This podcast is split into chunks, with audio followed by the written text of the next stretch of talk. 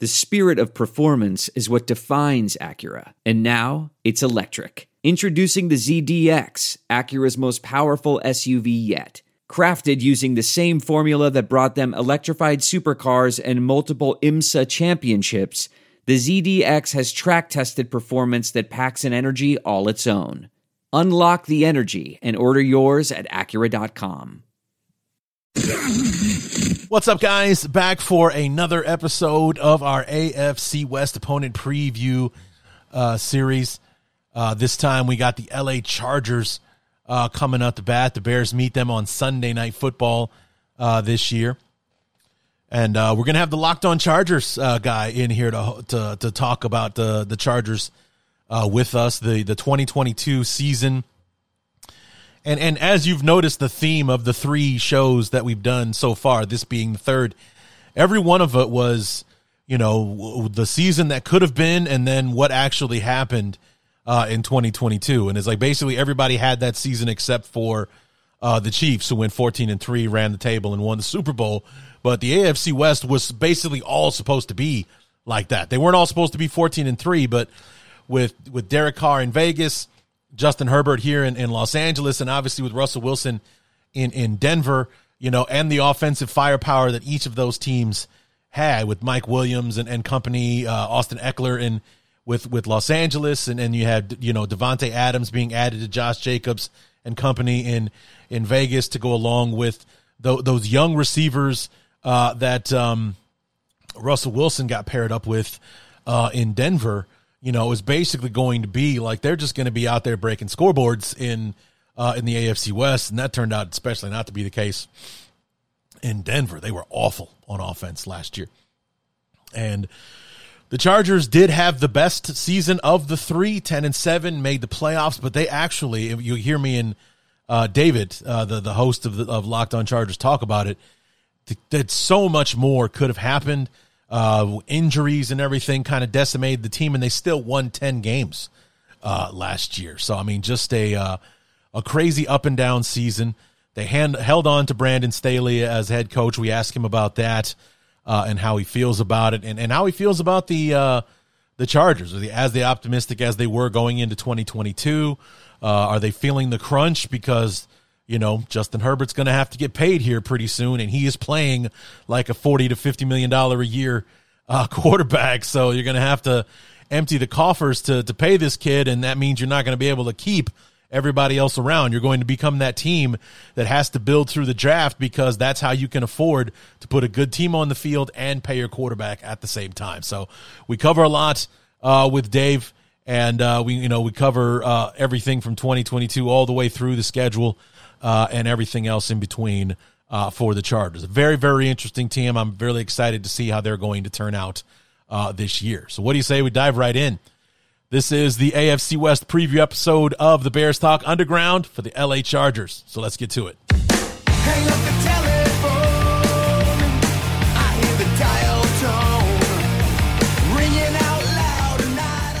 Our third team in our trip through our AFC West preview for 2023 takes us to Los Angeles to preview the LA Chargers, a very interesting team uh, going into this season. And to here, here to help us preview uh, these 2023 LA Chargers from Locked On Chargers, it's David Droegemeier. David, welcome to the show, man.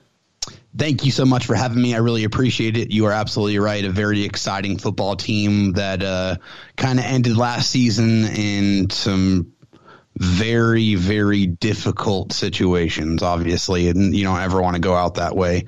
Yeah. But um, you know, things are looking up. We're trying to put that in the rear view mirror and uh, focus on the 2023 season. Yeah, I mean, had a had a very tumultuous 2022, and and and honestly, with all the injuries that the team suffered, I was surprised they did as well as they did. 10 and seven, did make the playoffs. Like the the promise that they had in 2021, they were actually able to do something about it and get into the postseason. And then obviously the the nightmare second half in Jacksonville uh, that cut the season short.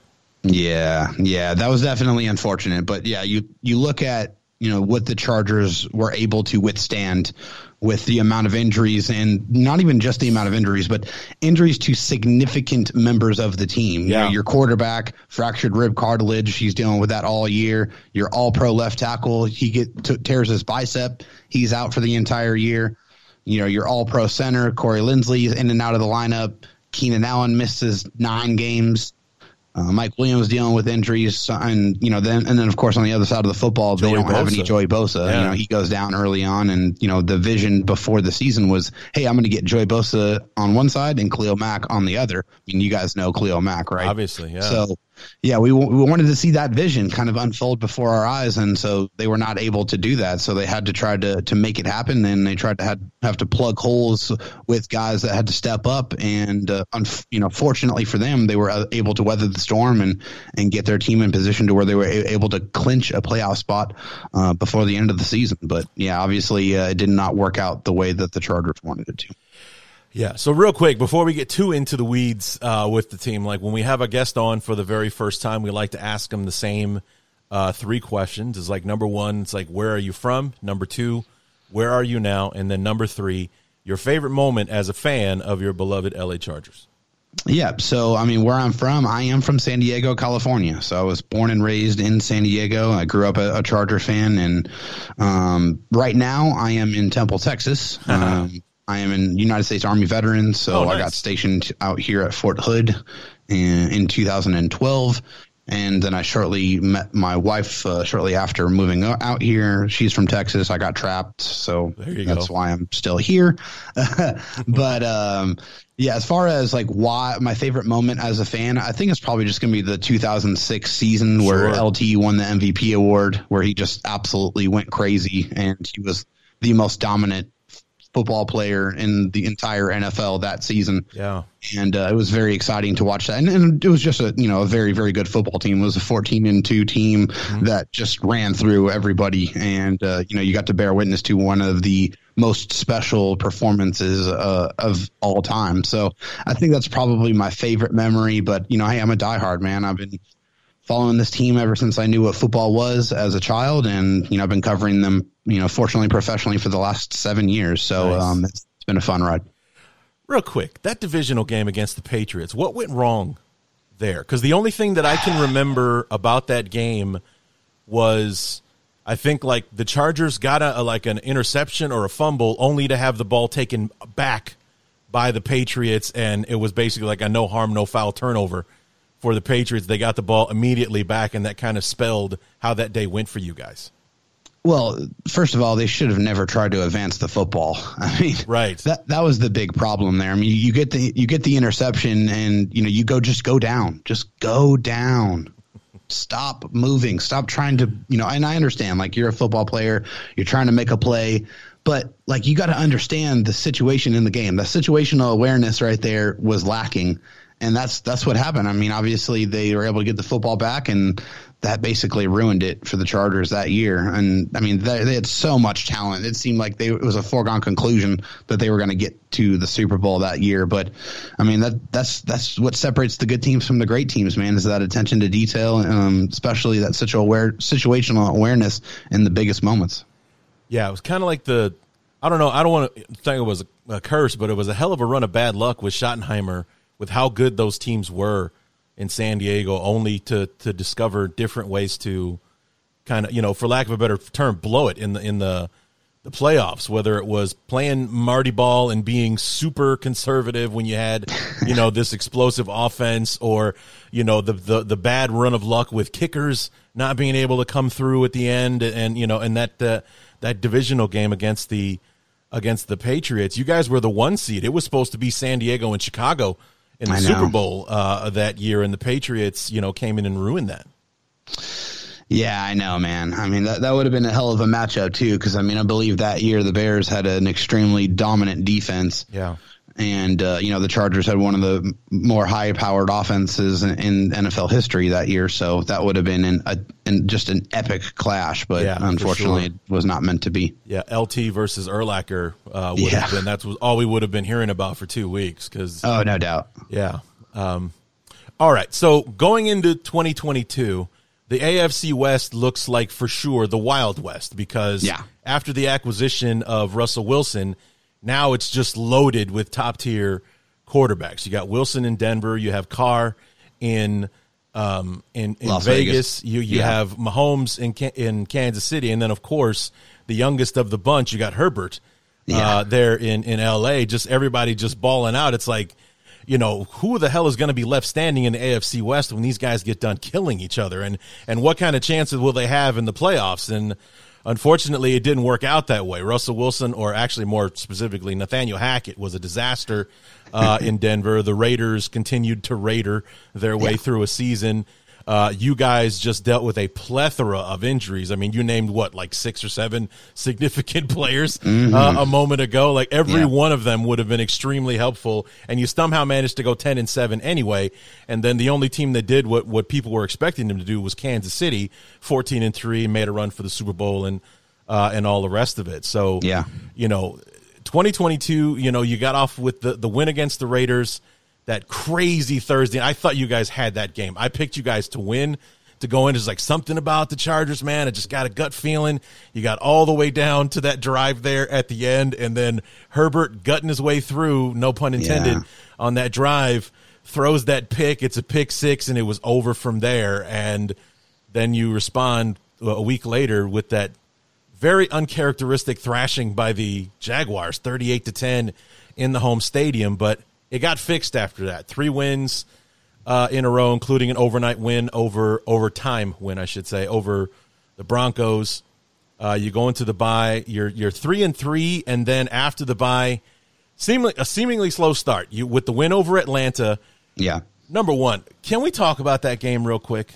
Because I I was doing an NFL show last year as well, Yeah. and that game broke my brain because of that. And I'm sure you know which sequence I'm talking about. Is the the the the fumble recovery mm-hmm. or from Austin Ekeler? Yeah. The defender picks it up, runs it all the way back, you know, to uh, to the other side. You know, makes it past the 50 yard line. The ball gets ripped out of his hands.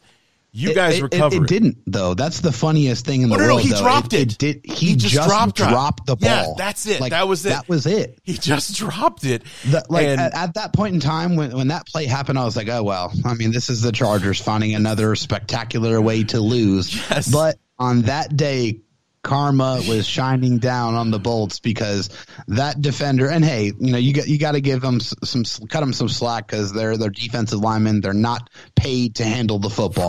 Right. So you, you get the, the big ugly is running down the football field, and then I think honestly, uh, Justin Herbert acted like he was going to strip him, and he just dropped the ball, and Yeah. then you know a Chargers offensive lineman picked it up, and then they were able to uh, hold on to the football and kick the game winner. And in, here's uh, the part- the game they absolutely had no business to win. But Yeah, here's the did. part that that broke my brain was that I saw that game via the uh, 10 or 12 minute recap on Yeah. YouTube. Sure. And the way that it was edited was that play happened, the entire sequence, start to finish. Ekeler runs the ball, he fumbles it, it gets picked up, the lineman runs it the other way, he fumbles the ball, San Diego recovers it, and then it was San Diego just had the ball. No explanation, no context, no replays, no nothing, just San Diego had the ball where they picked it up. I was like, wait a minute, that was lo- that happened? Like I thought that you know at uh, and i'm sure that they did this during the actual gameplay but when they when they did review it and everything because austin ekeler looked like he was down and Yeah, when he went down did. and it's like the referees just let it play out and we'll figure it out after the after the the play and everything Well, And that's what was- they're told to do. Like they're Yeah. they're told to, to if there's any kind of play that looks like it's going to be a fumble, that they let it play out and then they allow replay to fix it. Yeah, but in those in those videos, you often see like things that need context. Like, oh, if you Oh, see right here, so and so's knee is down, or he, you know, doesn't have both feet in, or something like that. And it just went from Ekeler fumbles, oh, so and so recovers. He, oh, he fumbles the ball, it's recovered, and then first and ten, you know, L.A. Like what? That it was Yeah. oh my god, you know, it's like I had to go back and watch it a couple of times just to get what what actually happened. You guys eke out the win. Uh, 20 to 17 on that one because that was late in the game like that was crucial Very late, yeah, you late know, in the fourth quarter when that happened. And then you have the back to back losses on back to back Sunday night games uh, to San Francisco and Kansas City. Well, in that San Francisco game, we had two practice squad players that were part of your starting wide receiver group, right. and they kept that game extremely close right, against exactly. one of you know the most you know dominant, nasty defenses in the NFL last year. So, like considering the amount of injuries, they they really fought hard in that one. Yeah, and it was still a, only a one score game, twenty two yeah. to sixteen. There, then the the Chiefs uh, with thirty to 30 27 get the win yeah, an, another very close game. I mean, honestly, yeah. I don't think there's any other team in the NFL that plays the Chiefs as close or as hard as the Chargers do. I mean, they're right there every yeah. time. Finally, get back on the winning ways with the win over the Cardinals. Mm-hmm. You slip up against the Raiders, but then after that, four wins uh, in a row um, yep. over Miami, over Tennessee, the Colts, and then the Rams uh, before the uh, what I like to call the week seventeen, the week eighteen mercy loss to the uh, to the Broncos. You probably you know your fate was already sealed, so you didn't have to win that game or or anything like that. And then the Broncos barely won that one, 31 to 28 before you, while you guys were getting ready for the wild card round. The big problem about that game was there was some guys, most importantly, Mike Williams, who was forced to play in that football game and he hurt his back. Right. And That's he right. had to miss the the wild card game against the Jaguars, and that was a big story. It was just one of those unnecessary situations to where you you put guys out there that just really didn't need to play. Like you just did not need to put your starters out there. Like you had just said, everything was already predetermined. You had your spot locked up there was no reason to risk it. I mean, Justin Herbert shouldn't have played. I mean, yeah, I definitely have some some issues with the decision making in that game, and, and it on it definitely had an impact on how that Jaguars game ended up, uh, you know, ended up resulting. Yeah. So shorthanded, but somehow still here uh, at ten and seven. The Chargers go into uh, Jacksonville. Uh, yeah. Have a dominant first half. I mean, Trevor uh, Lawrence couldn't stop throwing interceptions yeah, uh, Asante Samuel half. Jr. had yeah. three interceptions at halftime. You know, they game. both was, set a record. just dominant. Yeah, Samuel with the amount of interceptions and, and Lawrence with the amount that he threw. Yeah, because uh, he had four or five in the first half. It's like, what the hell is this? Yeah, I think he doing? had four. Yeah, and then in the second half, complete and total reversals. Like Jacksonville's moving the ball, they're scoring points. Your lead is getting smaller by the minute, and you know right up until the very end, and then Jacksonville goes ahead and and wins the game, and then obviously the the rumbling start. Yeah, is this the end for the head coach? Is he going to get tossed after blowing a lead like that? And you know, what do you think it was that made the Chargers keep him? Honestly, I don't think there was any any way that he was going to get fired. Uh, mm-hmm. I mean, I truly believe that just listening to the organization and the general manager, and also just knowing the Chargers organization, they just don't fire head coaches two years into their tenure. It just it doesn't happen. Like it's just it's not a part of their DNA. They give all of their coaches at least four years before they make any kind of significant decisions. They don't, you know, they very rarely fire coaches in season. They wait till the end. They're very calculated in when the way they move as far as their head, head coaches were concerned. So I really did not have any kind of concern that they were going to fire him. I think they understand the amount of injuries that they had to overcome, and they still made it to the playoffs. And you have to, you know, you have to give him some credit for that. So uh, I think that it was kind of a foregone conclusion that they were going to, you know, have him for another year, but that did not mean that there weren't going to be some moves made on the coaching staff, and there definitely was. Okay, so let's talk about that. What is the new? What are the new additions to the staff? Yeah. So first and foremost, they fired offensive coordinator Joe Lombardi, who uh, I think last year, even given Justin Herbert's injuries and the injuries to some of their skill position players, uh, it was a very underwhelming season for a talent uh, the the caliber of Justin Herbert. I think mm-hmm. Justin Herbert is a top five quarterback in this league, and we did not get to see him. You know, not even just top five, but a guy who has one of the strongest arms in the NFL, very a- accurate, very athletic, can throw on the run.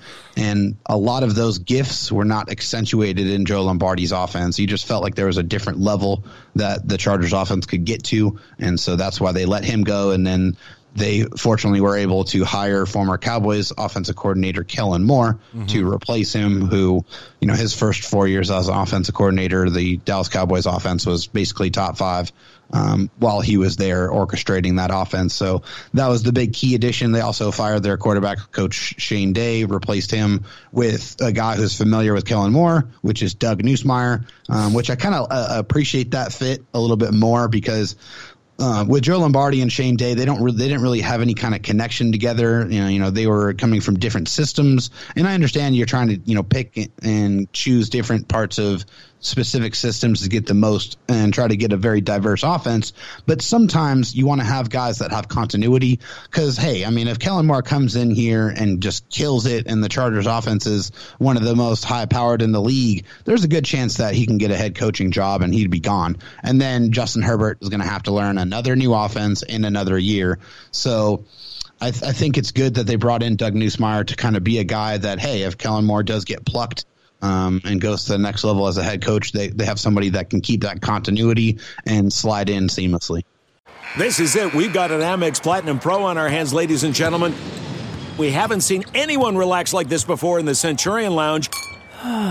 is he connecting to complimentary Wi Fi? Oh, my! Look at that! He is! And you will not believe where he's going next. The Amex dedicated card member entrance for the win. Unbelievable. When you get travel perks with Amex Platinum, you're part of the action. That's the powerful backing of American Express. Terms apply. Learn more at americanexpress.com slash with Amex. We're driven by the search for better. But when it comes to hiring, the best way to search for a candidate isn't to search at all. Don't search. Match. With Indeed. Leveraging over 140 million qualifications and preferences every day, Indeed's matching engine is constantly learning from your preferences. So the more you use Indeed, the better it gets. And listeners of this show will get a $75 sponsored job credit to get your jobs more visibility at Indeed.com slash match. Just go to Indeed.com slash match right now and support our show by saying you heard about Indeed on this podcast. Indeed.com slash match. Terms and conditions apply. Need to hire? You need Indeed. I want to tell you a story. It's a story about a scandal, broken relationships, gossip, rumors, money, corporate rivalry, and a broom. A performance enhancing broom. My name is John Cullen. I'm a comedian, podcaster, and for 20 years, I was a semi professional curler. And I want to tell you the story about how a single broom almost imploded the 500 year old sport of curling. We feel like we were bringing a knife to a gunfight. It's the story of a superstar and his fall from grace. Well, I was being dragged through the mud. It's the story of two brother entrepreneurs with a dream. I said, that's great news. It's a story of intrigue. I still don't understand why we want to keep his name secret. The full story has never been told, so I'm going to tell it. Broomgate How a Broom Almost Killed Curling. It was a year I'd like to forget. To listen to Broomgate, search for Broomgate in your favorite podcast app. That's all one word Broomgate. What makes a life a good one? Is it the adventure you have? Or the friends you find along the way? Maybe it's pursuing your passion while striving to protect, defend, and save what you believe in every single day. So, what makes a life a good one? In the Coast Guard, we think it's all of the above and more, but you'll have to find out for yourself. Visit gocoastguard.com to learn more.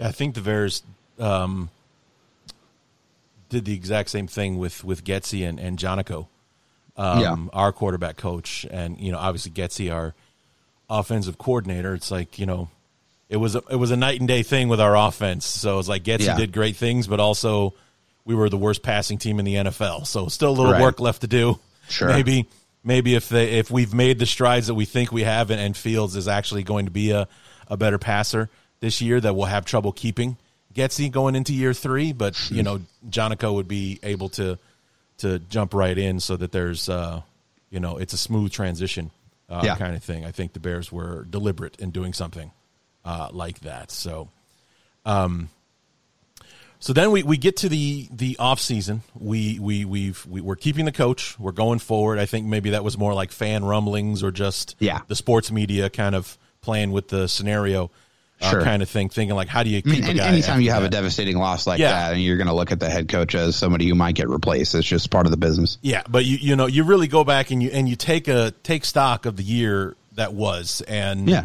they were ten and seven, Right. despite everything that they lost. I mean, if they were Yeah. ten and seven, missing seven or eight key players, what could Yeah. they have been had everyone stayed healthy? Which is why I think that this list of free agents is number one. It's all almost all re-signings, like bringing people back. Yeah. because your free agent addition was getting everybody healthy.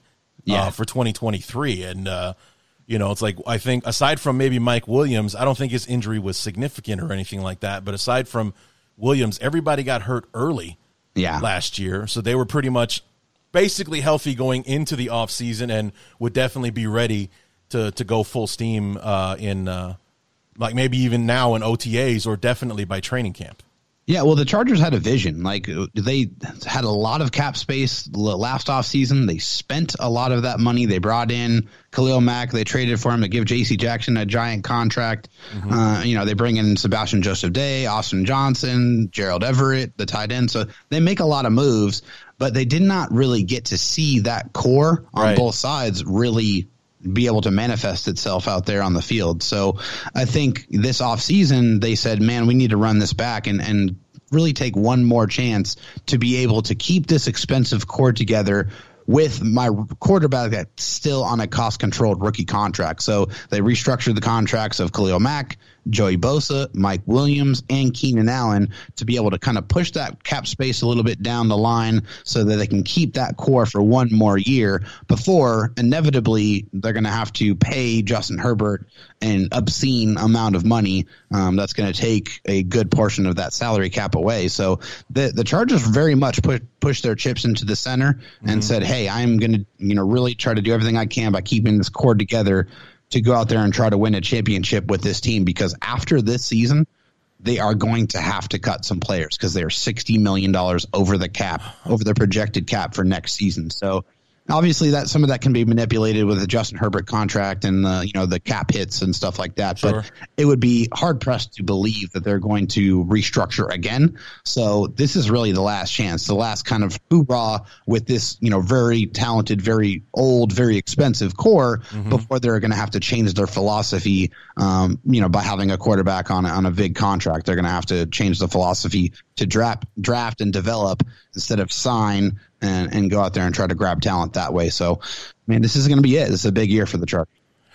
Did they do any up upgrades or changes with the with the training staff, or was last year kind of an anomaly as far Oh as? the no, yeah, they fired all of those guys. Did they really? yeah, Wow. yeah, they yeah they basically um, let go of that entire uh, training staff. Um, it was unacceptable. You know, they had guys that were hurting a hamstring, like for example, Keenan Allen, who had multiple setbacks and and a hamstring injury that's you know on on a good end, probably four to six weeks. Mm-hmm. Was like nine to ten weeks for him, and that's just not how that's supposed to work. Right. So that basically the last thing that they said, last thing Coach Brandon Staley said is that they are very get, getting very close on zeroing in on their new medical training staff. But yes, they replaced everybody and they are getting new people in the building just because like you got to get those guys back faster. I mean, that's part of your job. I mean, everybody's going to get hurt in the NFL. It's a violent game. Sure. But you got to get these guys back on the field and healthy enough to go contribute and stay on the field. I mean, if you get go back on the field too soon, you get hurt, you can't help anybody, and then you get back in that vicious cycle of having to rehab to try to get back on the field. Yeah, just looking at the at the free agents, um, I think Eric Kendricks and Nick Williams were the only like, or at least the ones that I saw were the Yeah. like the only additions. But every everybody else was re-signed. Trey Pipkins, Morgan Mm-hmm. Fox, J.K. Scott, Jalen Guyton, you know, Will Clapp and Kemon Hall, Yeah. all re-signs. You know, bringing these guys back, and you know, and and Kendricks and and uh, Williams being the the actual guys that didn't play here additions uh, to the to the roster. Yeah, so I mean, I really like uh, the fact that they were able to bring back Morgan Fox. I think he was a phenomenal find last year. A guy who really, when he, whenever he was given some real significant opportunities, was a menace as an interior pass rusher, and you know he was able to, able to get six sacks um, for the Chargers last year in a rotational basis. So he got rewarded with a new contract. Trey Pipkins was a guy who was battling injuries pretty much all of last season, but toughed it out and played some really, really good football. A guy who owned his own development. You know, the Chargers drafted him in the third round, and he took a long time before he showed like he was a competent football player. But last year, he you know really put it all together, and uh, you know that that performance mixed with that toughness, you know, and going out there and gutting it out for your team, that's what got him that that new contract with the Chargers. And as far as the only guy that they really brought in that was of any significance, um, which is Eric Kendricks, they right. let go. Uh, they let um,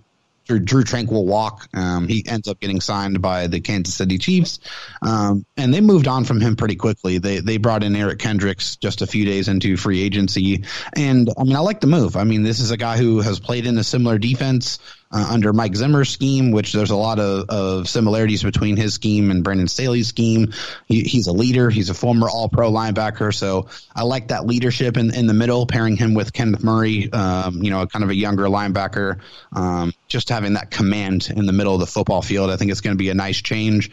Um, to make sure everybody gets lined up and you know you have somebody that you can really trust in the middle of your defense. Uh, I think it's going to be a good move for the Chargers. Okay. Anybody on this free agency lost list, like besides Drue Tranquill, that uh, is going to be missed? Because uh, maybe I didn't watch enough Charger games last year, but yeah. Number one, the only name that I remember is DeAndre, or that I recognize is DeAndre Carter, and that's because yeah. he had a cup of coffee with the Bears. Um, right. But everyone else doesn't seem like a household name that would be missed too much. Am I am I off course with that?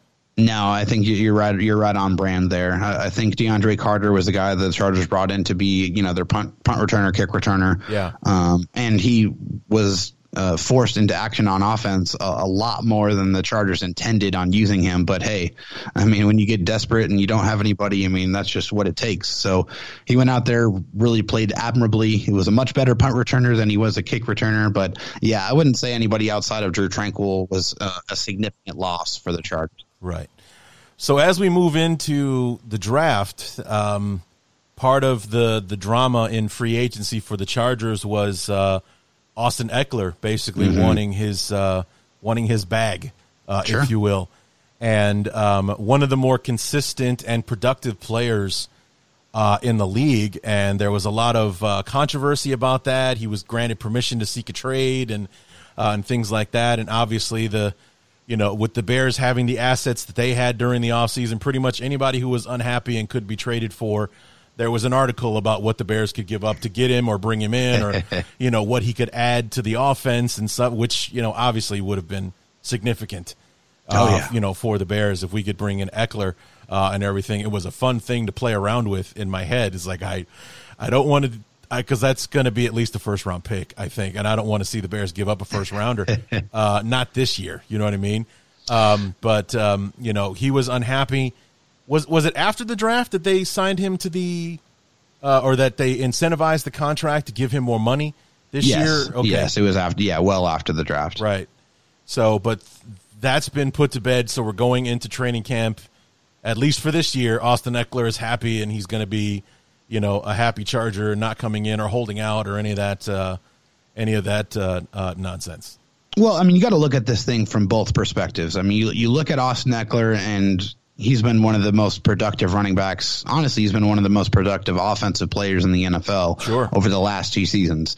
Quite frankly, he has scored 38 touchdowns. There is no one else in the NFL that has come anywhere close to that amount of production.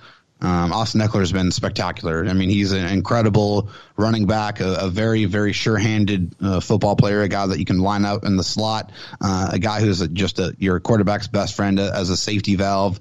Very um, sure-handed, a very good pass protector as well.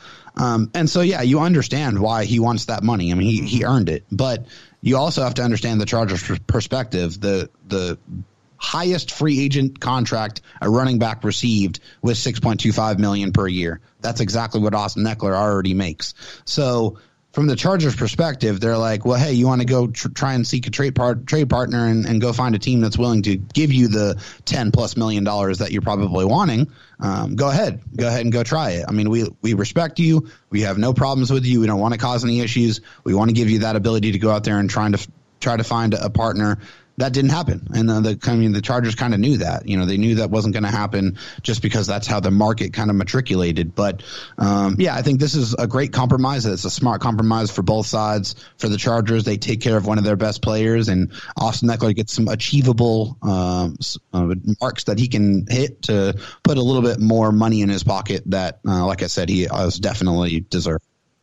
Yeah, and, and he's a running back, and the shelf life yeah. on running backs, not to mention – how um, easily, you know, no no disrespect to Austin Ekeler or any running back, but sure, it just seems like you can find running backs literally anywhere in the draft. That's right uh, these yeah. days, and if any team can is a, is an example of that, it's mine. Yeah, you know, uh, with, Montgomery the, being the highest pick over for quite some time at in the third round, and then you have Tarik Cohen in the fourth round. uh, Jordan Howard was a fifth round pick. Khalil Herbert, who is our starting running back right now, was yeah. a sixth rounder. Uh, and everything. So it's like paying significant money or using significant assets to get a running back is just not a thing in the NFL right.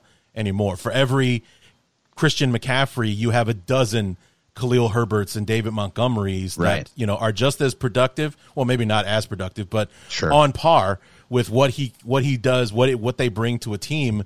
So it's like you know, why would I give you fifteen million a season when I can right. pick this kid in the sixth round and pay him five hundred grand?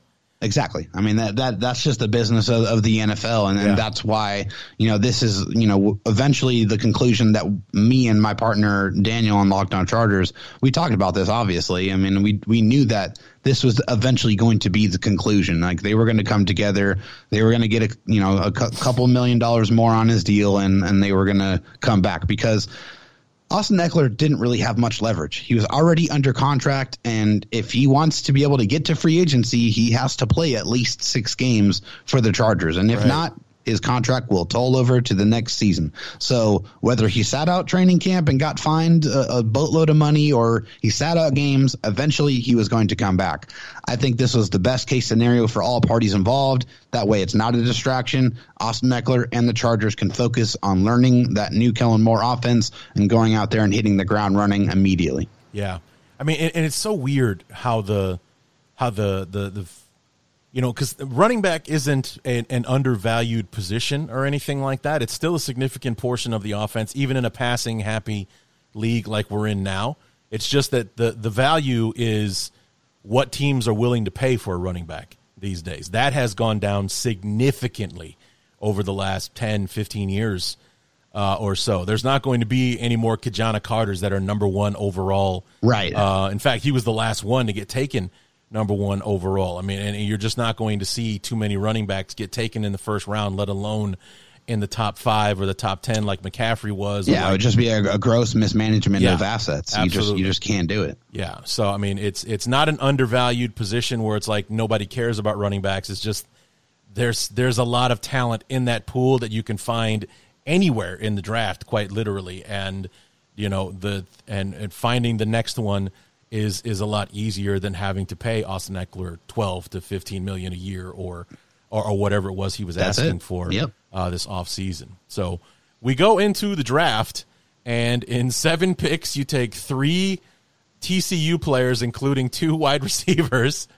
um, you stay on the West Coast, except for your your fifth rounder, Jordan McFadden, the tackle out of Clemson. Everybody yep. else is West Coast or you know Texas. Uh, TCU, Quentin Johnston in the first round.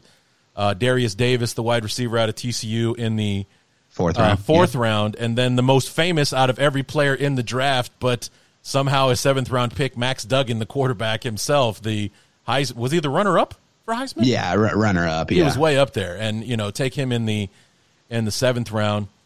Um, gonna have to help me with your second rounder's last name. Yeah, Tuli Tuipulotu. Okay, I got the Tuli part. Tui Tui Pelotu. Yes, gotta love those Samoans in their names. Uh, Dayan Henley, or is it Dion Henley? Yeah, Dayon, Dayon Henley, yeah, the linebacker. Henley, yes, sir. Linebacker out of Washington State, and then Scott mm. Matlock, defensive tackle out of Boise in the sixth round. Um, and one of the few teams, and because I don't know why I did this, I don't know if I did this just to keep my my keep myself busy, but I wrote down every single pick during the draft. Wrote it down in a little spiral notebook, and when I was you know uh, merging all the picks, like hey, here are all the Chargers picks. Is one of like I think maybe four or five teams in the league that had first round, second round, third round, fourth round, as as opposed to yeah, every single team, pick, yeah, yeah, every single you know one round, one pick, one round, one pick, and yep. you were like maybe one of five teams that actually did that. Uh, yeah, there was a flurry year. of trade activity, oh, and even everywhere. in the draft too. I mean, yeah. just a ton of movement, and the Chargers definitely were were interested in possibly moving if the board didn't really work out the way they wanted, especially in the first round. But um, obviously, they ended up sticking and picking. Yeah, you got uh, pretty even, you know, offense, defense, four for offense, two, three for uh, defense. So was this more of a depth kind of draft um, to kind of enhance what's already there, or to maybe you know be better prepared for what happened last season? God forbid that uh, the what's what's behind the guys that go down is a, a little bit more on the quality side. I mean, the answer is both. Uh, yeah. I think you look at this draft, and they wanted to get people that were going to be immediate impact players like Quentin Johnston in the first round. The Chargers haven't really invested any premium resources in bringing in a legitimate star caliber type of weapon. And so that's what led them to take Quentin Johnston in the first round. And then last year, when Joey Bosa got hurt, they didn't really have anybody to be able to come in and step in and provide any kind of, you know, adequate pass rush. So that's why they take Tuli Tuipulotu out of USC.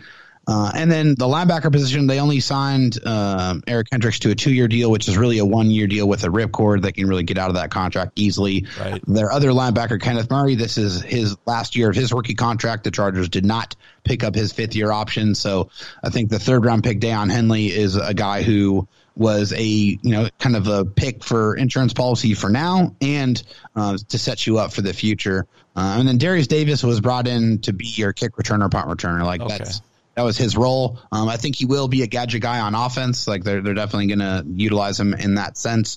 Uh, Jordan McFadden was just a continued uh, um, philosophy of upgrading the spine of your football team. In the last couple of years since Brandon Staley became the head coach, he focused directly, almost immediately, on fixing the offensive line.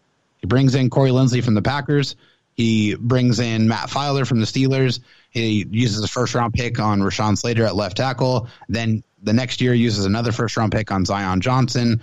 Um, and so, you know, they've really uh, continued to invest heavy resources in the offensive line, which I think is just smart football. Staying, staying in that same vein, they bring in Scott Matlock, uh, you know, because, hey, defensive line is a hell of a position that faces a lot of attrition. So you need to have bodies that you trust that can mm-hmm. rotate in there and give you some quality snaps. And then Max Duggan, I think, was really just a concentration on that third quarterback role, sure. uh, which basically means that you know, you can have a third quarterback that will dress, um, but won't be a part of your uh, active 46 players on game day. He still has to be part of your 53 man roster, but he doesn't count against your active 46 just Any, so they don't have another Brock Purdy situation uh, right. uh, this upcoming season. So I think it was a very calculated, uh, a very controlled approach for the for this draft. I think they got a lot of quality players. Obviously, you know, the judge is gonna, you know, be still out on that. They haven't played any football yet, but you see the vision. Like you, you definitely see the vision in this draft, and I think they did some good work here.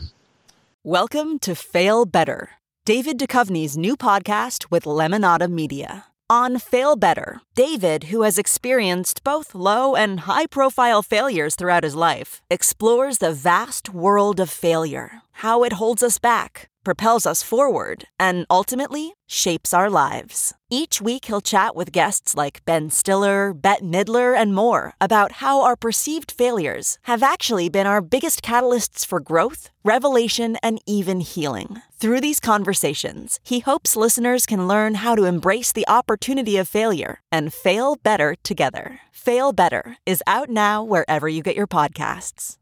Okay, it's time to commit. 2024 is the year for prioritizing yourself. Begin your new smile journey with Byte, and you could start seeing results in just two to three weeks. Just order your at home impression kit today for only $14.95 at Byte.com. Byte Clear aligners are doctor directed and delivered to your door. Treatment costs thousands less than braces. Plus, they offer financing options, accept eligible insurance, and you can pay with your HSA FSA. Get 80% off your impression kit when you use code WONDERY at Byte.com. That's B-Y-T-E dot com. Start your confidence journey today with Byte. I normally find bras to be so uncomfortable and constricting. But Skims has changed that. You know I love Skims underwear, so I finally tried their bras, and Skims has delivered again.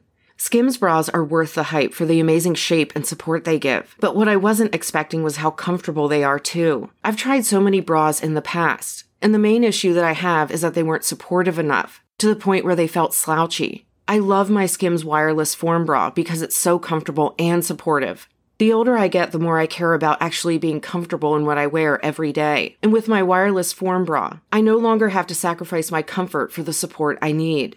Shop Skims bras at skims.com, now available in 62 sizes, 30A to 46H. Plus, get free shipping on all orders over $75. If you haven't yet, be sure to let them know we sent you. After you place your order, select podcast in the survey and select our show in the drop down menu that follows. Yeah. Any any thoughts on um, him possibly Duggan, of course, being the um, oh, what's his name from the from the Saints?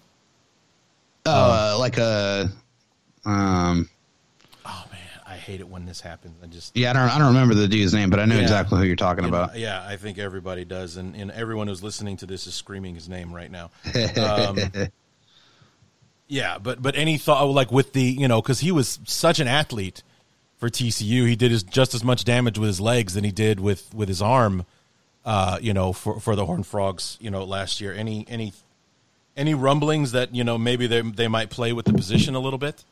Uh, yeah, no, I haven't heard anything about them uh, creating a Taysom Hill type of role Taysom for Hill. for him. There you go. Yeah, Thank you. Yeah, um, fortunately, we have the uh, the lovely power of Google at the yes. at, at, our fingertips, so we can use that whenever we need to. But uh, no, no, no rumblings. I don't, honestly, I don't think you want to take Justin Herbert off the field for anything because, I mean, who's to say that Max Duggan is a better runner than Justin Herbert? I don't think you can really say that. I just think that you didn't really see that as much last year because the fractured rib cartilage. I mean he he had to focus on being able to make his throws.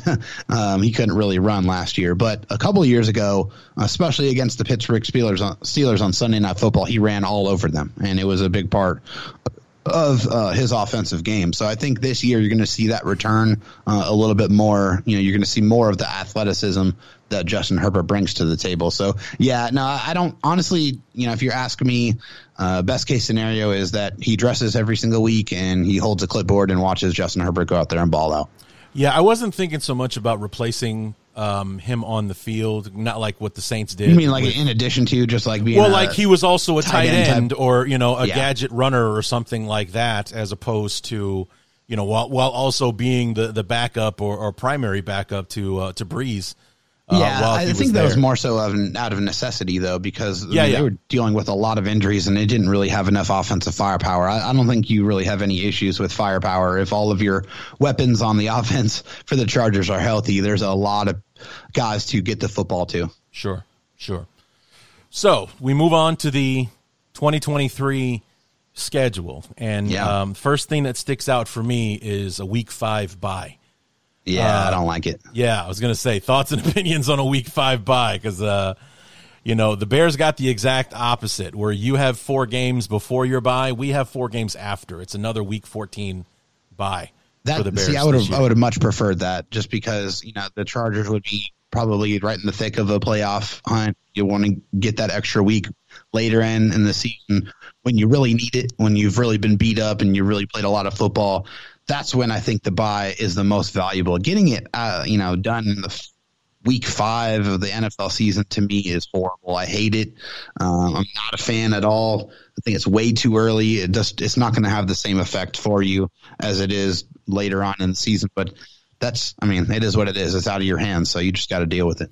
Yeah, and it's it's it's you're home for Miami, you're at Tennessee, at Minnesota, home for the Raiders before the bye, but it's that after the bye week where things get a little saucy for you. You're home for the Cowboys on Monday Yeah. night football, your first trip to Kansas City, uh, you know, or your first game with Kansas City goes to Kansas City, home for the Bears on on Sunday Night Football, then at the Jets. So you're going cross country for another Monday night game uh, with the Jets. Uh, so you know you get uh, your first look at Aaron Rodgers in those uh, Jet unis uh, yeah, there. That's that's going to be an interesting one, and and, yeah. and I think the Chargers have six primetime games this yeah. this season, which is the they're one of four teams in, in the NFL that has that many primetime games. So it seems like the the NFL wants to put a uh, superstar quarterback on on uh, on the pedestal for everybody to see. Which I mean, hey, that's just smart. But yeah, that's a that's a brutal stretch. That's a that's a brutal stretch of games that are really. I mean, I don't think it's going to make a break just because of the amount of AFC West games that are you know in in the tail end of the Chargers schedule. Mm-hmm. But you know they they definitely want to be able to navigate that stretch and and be at least even. I, I think you know they they really want to be even after that. Um, and then really let the the back end of the season determine how you're going to finish things. Right. So after that Jets game on Monday night, you're you're home for the Lions at Green. Was it? Is it? No. Yeah, it is. Yeah, it's at yeah. Green Bay. Well, no, no, no. I'm looking at the the verses and home oh, and yeah. away.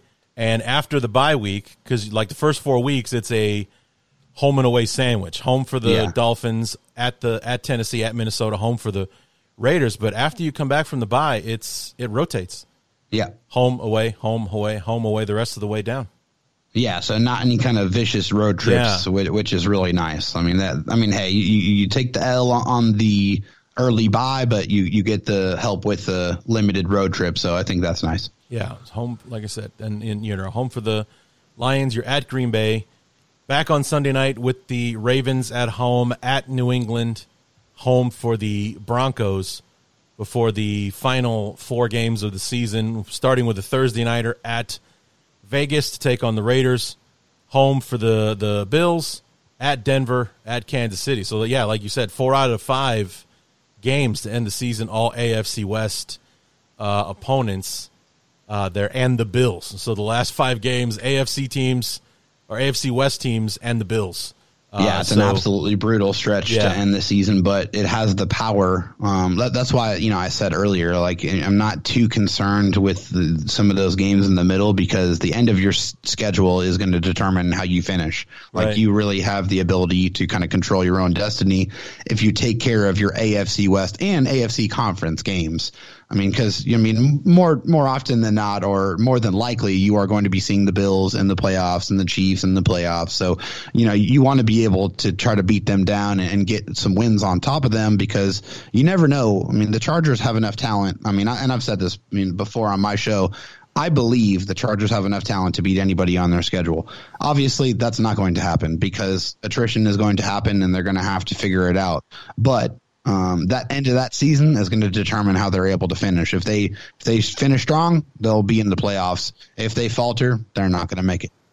Yeah, it's just that, like you said, it's a brutal stretch. There's not a lot of room for error in those last. That's uh, right.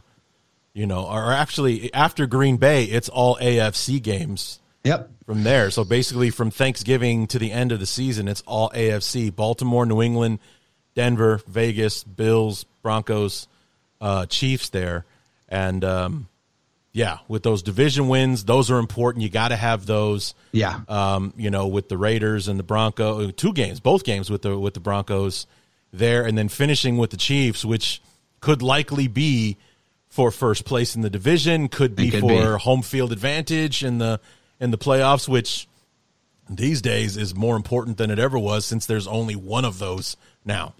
Absolutely. I mean, yeah, that could be a crucial, crucial football game. And, and I hope that it is. Like, I hope that it does have some significance, that it does have some meaning, because, like I've said before, the Chargers play the Chiefs tougher than anybody in the NFL. They're extremely familiar with Patrick Mahomes. They understand Andy Reid. They know how um, they're trying to attack. And with those two teams, it's really almost who ends up with the football last mm-hmm. is is going to be the team that wins. And uh, so, like that's like I like my chances. Like I like my chances um, in that situation. Um, you just hope that it means something. I mean, yeah. it could be one of those where the Chiefs are playing their backups and they already got the number one seed locked up, or it could be the opposite, and it could be like this game could determine who goes to the playoffs and who goes home. And the one favor that the NFL did for you, it's a home game. against yes, indeed. Yes, year. that is beautiful. I definitely don't like the prospects of going to Kansas City in the middle of January. That's that's definitely no fun. so, um, you know, what's what's the early estimation uh, for the you know like ballpark it for me? What what do you what are you looking at when you look at this schedule? What are you thinking? Yeah, I mean, I think I've I've already uh, put out on my show like uh, our record at at this way too early record prediction. We're sure. looking at uh, I think eleven and six is where I have the Chargers. So I have them as a, a one game improvement. It's still a very very tough schedule. Yeah. So you know, there's a couple of games that really can go either way. But um, I feel like if they just have their health just regress to the mean, then they're they're going to be a much much better football team, and, uh, I think they are you know going to be competitive, and I do believe they'll make it to the playoffs once again. Yeah, and, and even though they're only going to be one game better, you know, it's like with like I just I just can't imagine that your luck would be so bad that the injuries would kill you guys again the way that it did. Yeah. last year. So maybe you're only one game better in the standings, but you'll be better prepared for a playoff run this time because Joey Bosa when he the, the thing that got me when when I heard that he got hurt was that his timeline was indefinite. Yeah, you know, because it was it was core muscle surgery, right? Like a hernia. Well, he, he like basically that? he tore his he tore his uh his hamstrings. Yeah, on on both legs, and so oh, wow. he had surgery and repaired both of them. And so even when he came back and he played towards the end of the season, he wasn't hundred percent. Like yeah. he, he he just was trying to come back and and help his team win. But it just it was probably a little bit too early. Um, but he's been able to rehab. He's been able to work out the way he needed needs to this offseason. Like he's a hundred percent. Like actually, like he said that he didn't even understand how much pain he was in because it was chronic pain. It yeah. was just something he woke up with and walked around with all the time. And I think when you're in that constant state, you don't even recognize it. You don't even, it's really just your everyday norm. Sure. And so after the surgeries and after he got back to like an actual place of health, he was able to, to determine and distinguish between like, man, I was in so much pain all the time to, wow, I can actually move around freely. I can run around. I can lift. I can, I can do all the things I want to do without having to, you know, try to wait for a day that I feel better. And, and, and I think that's so significant for a guy who is one of the most dominant edge rushers in the NFL. I mean, just yeah. both aspects of what you do as far as securing the edge, stopping the run, and being a, a, violent and ferocious pass rusher. Like you look at the stats and you look at the win rate stats, Joey Bosa, uh, when he was on the field, was still very impactful. So, uh, the Chargers just want to see the vision. They want to see Joey on one side, Khalil Mack on the other side, and they want to turn them loose for an entire season and then look up and, and see what it looks like afterwards. Yeah, because that's something that Khalil Mack has been missing his entire career. Yeah, uh, absolutely. Which was a, a, a rushing mate. And um, they tried to do it for him in Chicago. Like when we brought him in, we're thinking that the greatest beneficiary of the Khalil Mack trade was going to be Leonard Floyd.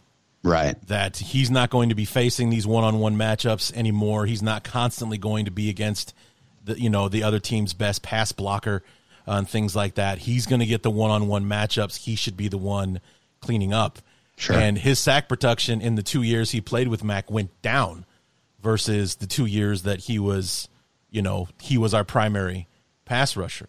Which so is wild. It's we don't even get me started because I mean, especially that last year in twenty uh, I believe it was 2019, he had two sacks week one against David Bakhtiari, the you know, one uh-huh. of the uh-huh. best left tackles in the league. And then I think it was like week 11, week 12 before he got his next sack. Oh my goodness. It was just like one miss after another and I think he finished the year with like four, maybe five tops. But he literally went like 10 weeks without a sack after, you know. Well, he was pretty he was pretty young in his career well, at yeah. that point in time yeah, too, right? But it's like you know, bringing in Khalil Mack. Khalil Mack still facing these double teams and sure taking because Leonard Floyd's doing nothing on his on the other side. Right. Then we bring in Robert Quinn, who was still recovering from that uh, that foot injury that he suffered yeah. in Dallas.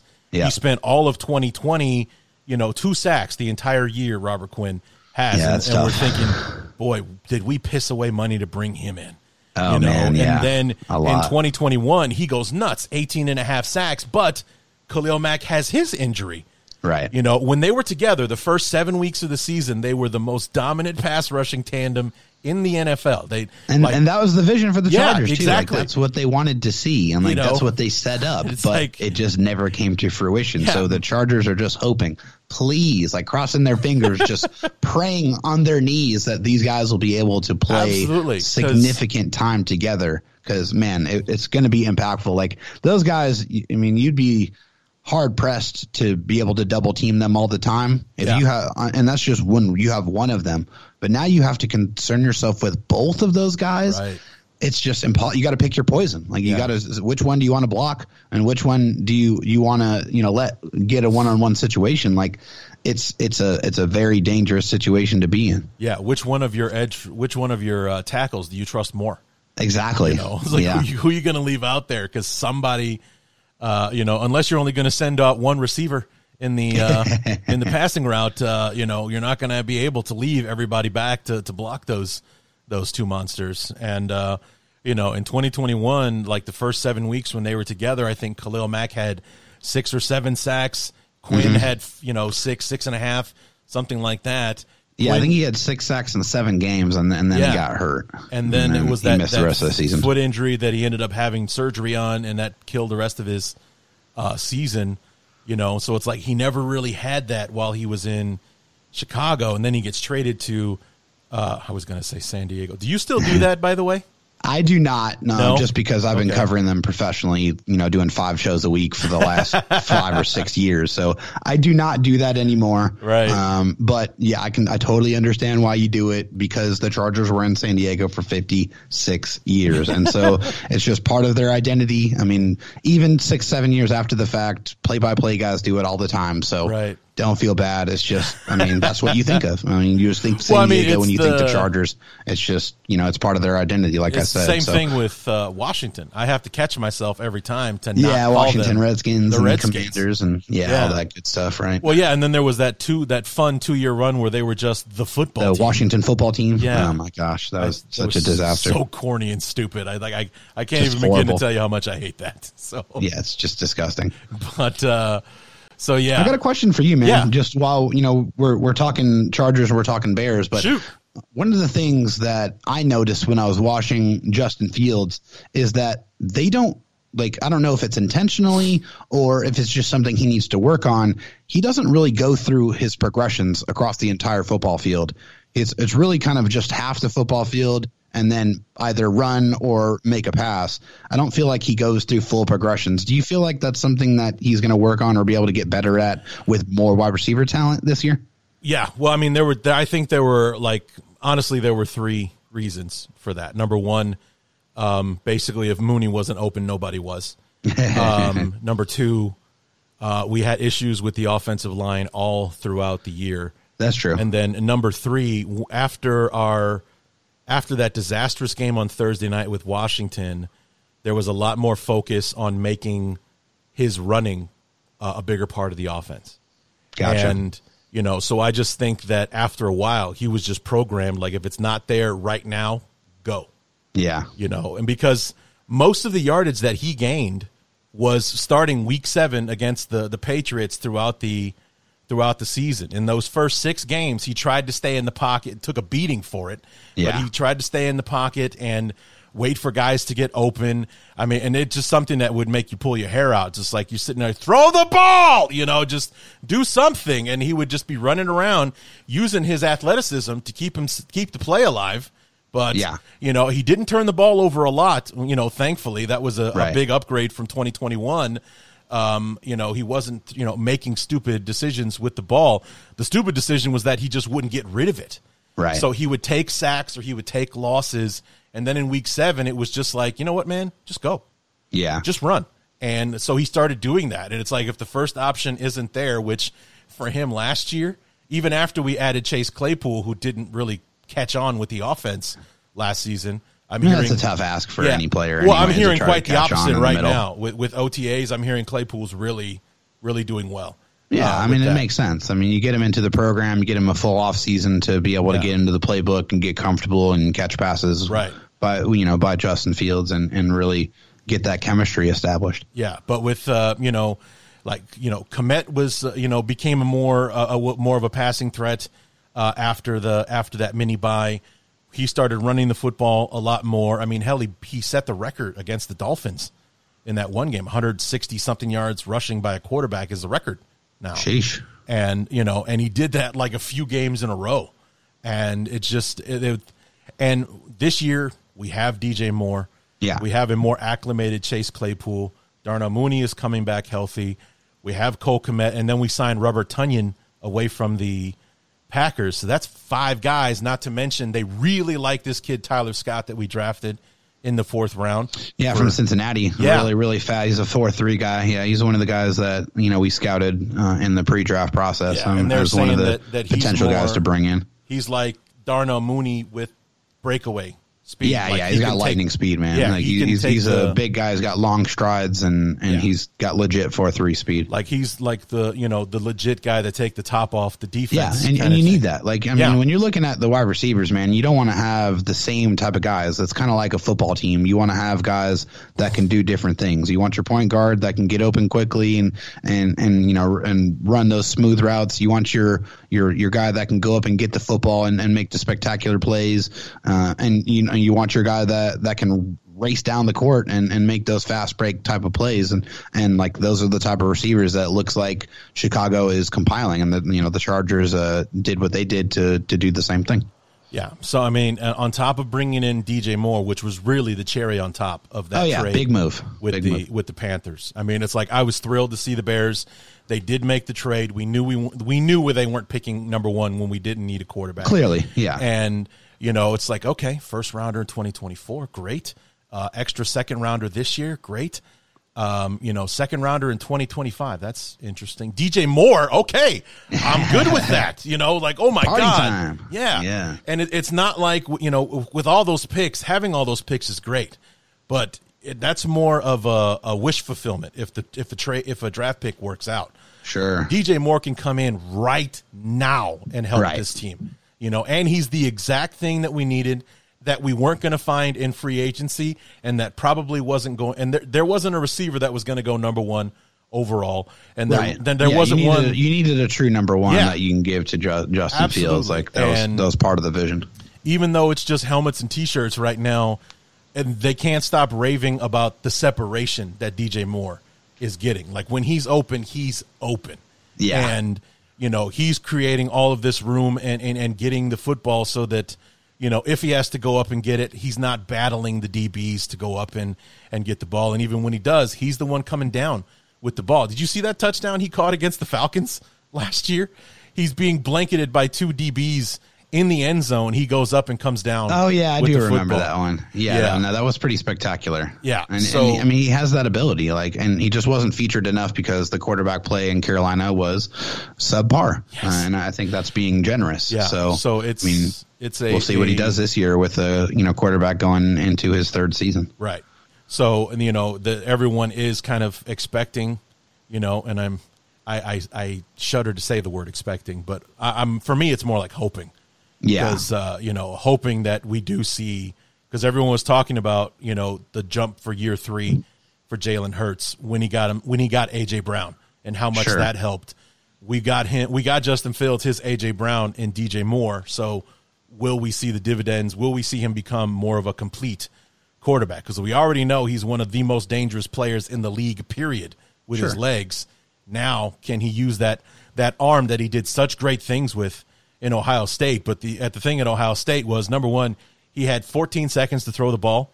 Right. And number two, he had Chris Olave, Jaxon Smith-Njigba, you know, and, and Right, all those all guys. weapons. He had Yeah. he had like four first round picks to throw the ball to. Those guys were open by a mile every Right. single.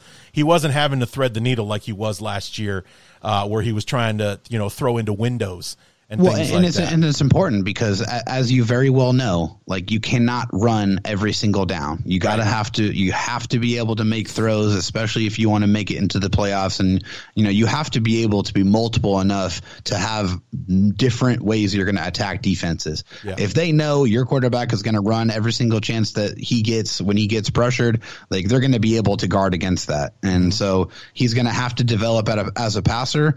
Uh, and I think this is a critical year. I mean, not only for for him, but for the organization as well, because oh, yeah. they have to, you know, make a decision on his fifth year option after this season, and they they have to make sure, and he has to show that he's the guy. Like he sh- Yeah. he should be the guy that the Bears invest in and build around for the future. And I don't know as of this moment that you can say that he's put up a stat line that makes you feel good at this point in time. Agreed. Um, you know, but we're in year two of this offense. Yeah. We finally have him surrounded with assets and weapons and, and Sure. things like that. So there's like he's out of excuses now. That's it. You know, he's out of That's it. excuses, so it is all on him. And the thing that I love about Fields is like he's such a cool character that Yeah. you know, like this is what he's been waiting for. Like he's probably the one that's salivating more than the rest of us because he's the one that actually gets to play with these guys as opposed to us as fans who just get to watch him. No doubt. know? Yeah. I mean, he's like, man, give me some talent. Like, Yeah. let me show you what I can do. And I got some guys I can go get it. And, you know, we'll have to see now. Like that, Yeah. this is the test. I mean, the, the Bears had a, like just an unbelievable amount of cap space this offseason. So it was about what they did to try to surround him with as much talent as possible because the blueprint is clear. You want to try to load up as much as you can while you have a quarterback on a cost controlled contract and you know, see see about if you can go win the Super Bowl. Like that's what it's all about. So um, you know, it's gonna it's gonna be an interesting situation. It's gonna be a good season, interesting season for him this year. And the brilliance of, of Ryan Poles, who who in our two years as our general manager, I was like, I just love the guy. Sure. Um, is that we're well set up to to answer that question either way next year. Yeah. You know, like we still have a decent amount of cap space to talk about an extension if things go the Jalen Hurts way Sure. uh, this year. And if things don't go well and we don't want to pick up that fifth year option, we got two first round picks next year That's it. that we could either package to move up and, and go get a Caleb Williams or that kid out of North Carolina uh, Yeah. next year, uh, you know, or whatever it is that we need to do is like, or things go well, we can give Justin Fields his bag, and we got those two first round picks to add, you know, high quality talent at uh, rookie contract prices. So it's like we're in a good spot either way going into uh, 2024. It's like nobody wants to start over with another rookie quarterback, but if if it's clear that Justin Fields just isn't responding to the NF to the NFL game, that Yeah. you know we gotta we gotta go out and get the guy that we can while we can. So Well, I, for one, am definitely looking forward to the Chargers and the Chicago Bears Yeah. locking up. These two teams don't get to play each other very often. So Right. it's going to be very interesting to see who's able to come out on top on that one. So Yeah. I'm looking forward to it. week number eight. So we'll we'll be looking to uh, get you back on the show to talk about those first uh, six seven weeks and, and see where see where both of our teams are at at that point. Seemingly about the halfway point uh, of the season uh, there. So um, you know, tell us where we can keep up with you uh, in the uh, in the meantime. Yeah, so uh, like I like you guys uh, said earlier, I am the host, one of the hosts of the Locked On Chargers podcast, and we do five audio video shows a week most of the year. This is the only time of year between June and middle of July where we shift down to three shows a week. You can find me on Twitter at DroTalkSD. You can find my show on Twitter at Locked On LAC, and you can find my show anywhere you get your podcasts, whether that's Spotify, Apple Music, TuneIn, or on video on our YouTube channel as well. Awesome, Dave Droegemeier. Thanks so much uh, for joining us, man. We look forward to talking to you week number eight. Uh, thank you so much for having me, and I uh, can't wait to talk to you guys again.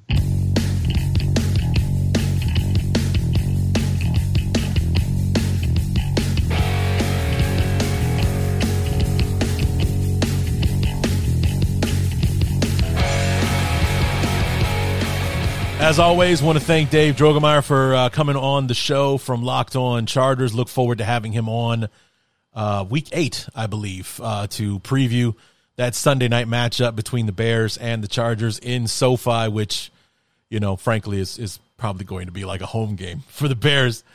Uh, the Chargers haven't quite caught on in Los Angeles just yet, and their their fan base was waning uh, to begin with before the move from San Diego to LA. So, uh, yeah, very very well could be a heavy sea of navy and orange uh, in SoFi Stadium on national TV on Sunday Night Football. So, look forward to uh, catching up with with Dave uh, to to preview uh, that matchup, where the Chargers are, where they're headed, uh, and so on, and and hopefully we'll be able to uh, watch Braxton Jones go head to head with a healthy Khalil Mack and Joey Bosa in that one. Not that I, you know, am necessarily looking forward to it, but more so, can the young kid handle it? Two of the best pass rushers this league has to offer. He'll face them both in one night, so that's uh, pretty crazy. And Darnell Wright on the other side. That should be fun. So, uh, anyway, as far as like what's next, guys, I honestly have no idea. Uh, every year when I do these when I do these shows, there's always at least one team that I just have a hell of a time uh, you know, trying to get a handle on, trying to pin somebody down, uh, and all that. And and this year, that team is the Chiefs. Uh, I think my my running total of people I've reached out to is is in the double digits at this point. Um, I've only gotten response from one person, and that one person responded to tell me that he was on vacation, like out of the country, like literally overseas on vacation. So I have no idea, um, you know, if the next episode is going to be the AFC West finale with the Chiefs, or if this was the AFC West finale with the uh, with the Chargers. And um, you know, either way, there will be a show on Tuesday. I just don't know if it's going to be the Chiefs or if it's going to be the Carolina Panthers to start the AFC South, NFC South, excuse me. So I'm not sure. Uh, so we'll have to uh, to wait and see. I have actually, uh, as I'm recording this, I spoke to my Carolina Panthers guest this morning. So I've already got that show in the can. So that show is definitely happening. When is the question, and that all you know banks on the on the Chiefs. If I'm able to hook up with somebody from you know from the Chiefs over the weekend, uh, you know, and able to to shoehorn it in on Tuesday to finish off the AFC West, no problem. Then great. If not, worst case scenario, we start with the NFC South and the Carolina Panthers on Tuesday. So keep an eye on the social medias uh, at BTU underscore Larry on Twitter and on Instagram and join the Facebook group on Facebook. Just search Bears Talk Underground and join in on the discussion. So your guess is as good as mine at this point. My success rate with the Chiefs uh, not being that great, I would probably weigh heavily on the fact that our next episode is most likely going to be the Carolina Panthers. So we'll have to see. But uh, keep your eyes peeled and uh, your ears open for which show comes next. And until then, my name is Larry D, and this has been the Bears Talk Underground.